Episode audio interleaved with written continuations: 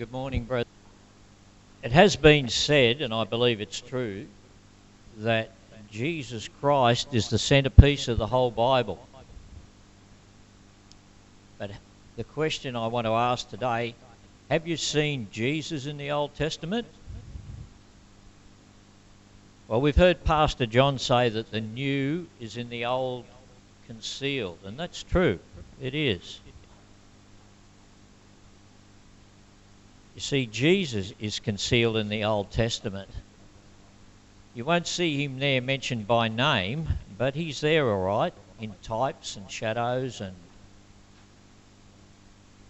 and today I'd like to read you something out of the Old Testament. That's Exodus uh, chapter 12, I would like to read from. Starting in verse 1, it says, Now the Lord said to Moses and Aaron in the land of Egypt, This month shall be for you the beginning of months. It shall be the first month of the year to you. The first couple of things we can notice about this is this instruction came from God Himself, and it was given to Moses, who was the God appointed leader of the land. And it was Moses' job to convey God's message and instruction down to the people, which he faithfully did. And the second thing we notice in verse 2 is God gave them or instituted the Hebrew calendar because he said, This month shall be the beginning of months to you, it is the first month of the year to you. Now, that month, because we have a Roman calendar here in the Western world, but in some places in the world, this Hebrew calendar is still used. And this first month of the year here that he speaks about roughly equates to late March, uh, right through to late April in our Roman calendar. And it varies from year to year over that I think is about a seven year span. It varies between uh, late March and late April.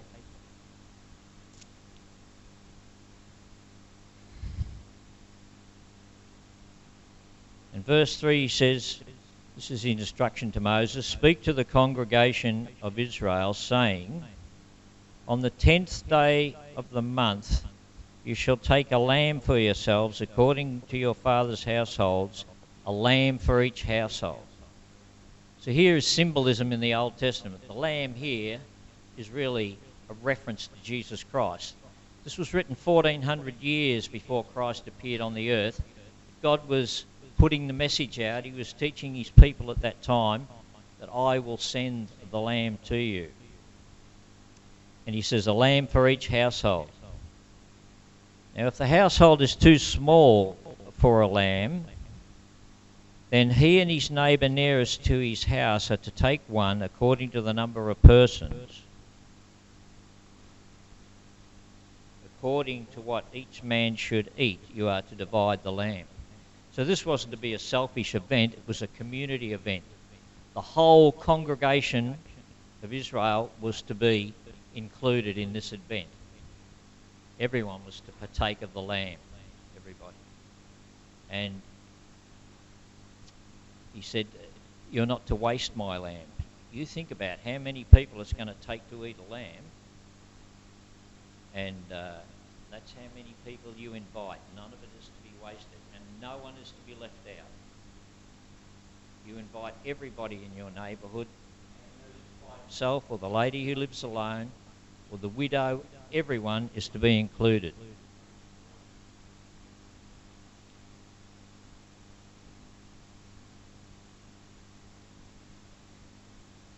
Now, in verse 5, he says, uh, Your lamb shall be an unblemished male, a year old. You may take it out from the sheep and out from the goats. Again, this is symbolism. You see, a lamb is uh, pretty much fully grown by the time it's about eight months old. It's reached its full size. But it's not mature until it's about 12 months old and the instruction was your lamb shall be an unblemished male a year old. So this lamb had to be mature. And you could look at a man and say, well, he reaches full height and full size by the time he's about 18. But there's no way you would call him mature at 18. He's got to, he's got to live till he's about 28 or 30 before you could call him mature. And in fact, there was a law in ancient Israel when no man was allowed to enter the priesthood until he was 30 years old. That's the point that was considered maturity, you see. And this lamb, your lamb shall be an unblemished male, a year old. See, Jesus was 30 years old when he entered the ministry. When he began to teach the people in the temple and heal the sick in the streets and, and, and entertain great crowds who came to hear him, he was a mature male, 30 years old. He, be, he entered the priesthood at 30. So here, this unblemished male lamb is again a representative of Jesus Christ. And why did it have to be unblemished? Because Christ was the perfect man who ever lived. He had the mind of God and he never sinned. He was perfect and unblemished.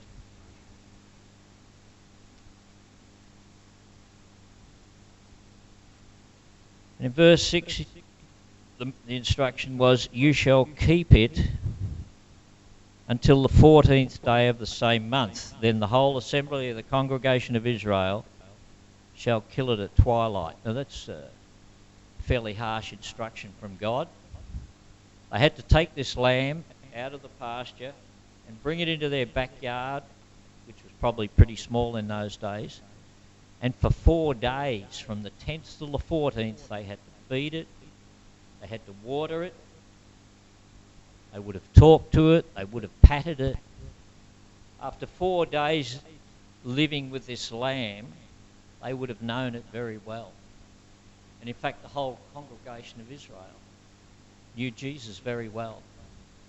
And then it was the leadership, the household, that had to take the lamb and uh, slaughter it in the twilight. And in fact, it was the leadership of Israel that took the Lamb of God and killed him at twilight. And verse 7 says, Moreover, and this might have seemed like a strange command at the time, but it was the command of God. He said, Moreover, they shall take some of the blood and put it on the two doorposts and on the lintels of the houses in which they shall eat it. A strange command.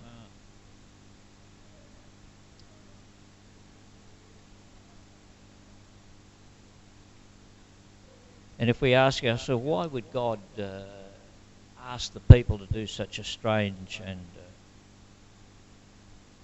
uh, odd thing? But to find the answer, we can have a look over in verse 23 where it says, For the Lord will pass through the land of Egypt that night, and he will smite the Egyptians.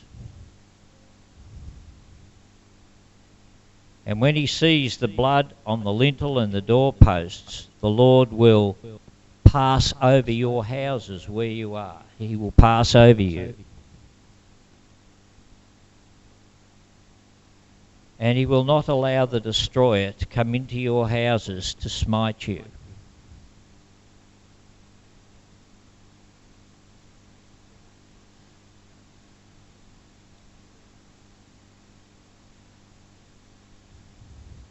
There were two things that, that the Israelites exercised that night.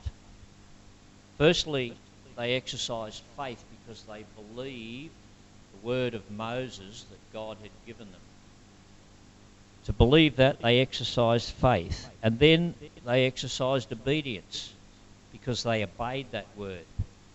They obeyed these strange commands which they hadn't heard before. And no doubt for some it was difficult, but by faith and by obedience they exercised it. And what was the result of this faith and obedience? None other than life by the blood of the Lamb. Because had they ignored God's instruction or brushed it aside and said, Oh, I won't worry about that, they would have lost the firstborn of their household, which roughly amounts to 50% of the population. But by obedience and by faith,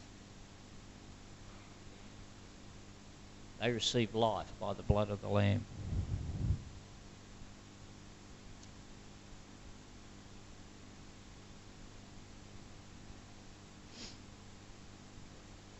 We have New Testament uh, sort of confirmation of, of these symbols and things because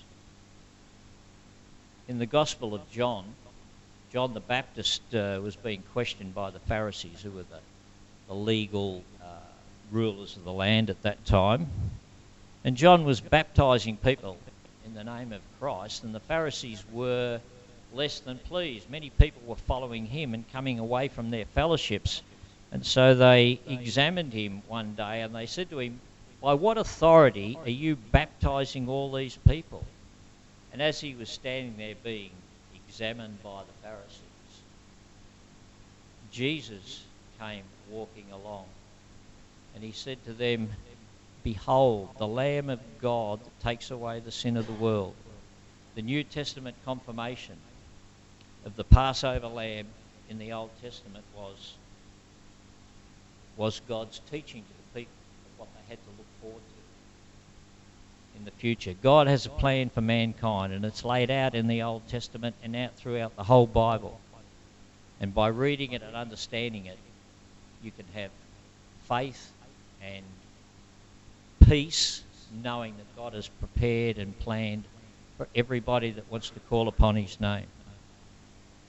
Now, both John the Baptist and Jesus Christ would have kept the Passover every year of their lives because they lived in that society that kept the Passover. And Jesus himself knew that he was the Passover lamb. He knew right from a very young age, perhaps on the day when he stayed behind and was talking to the priests in the temple when he was 12 years old. He knew he was the true Passover lamb. And that's why on the night before the last Passover, Jesus took bread and um, break it And when he had given thanks, he said, This is my body broken for you. Do this in remembrance of me. And in the same manner, he took the cup after supper, saying, This is the new covenant in my blood. As often as you do this, remember my death till I come. Let's eat and drink in the name of the Lord.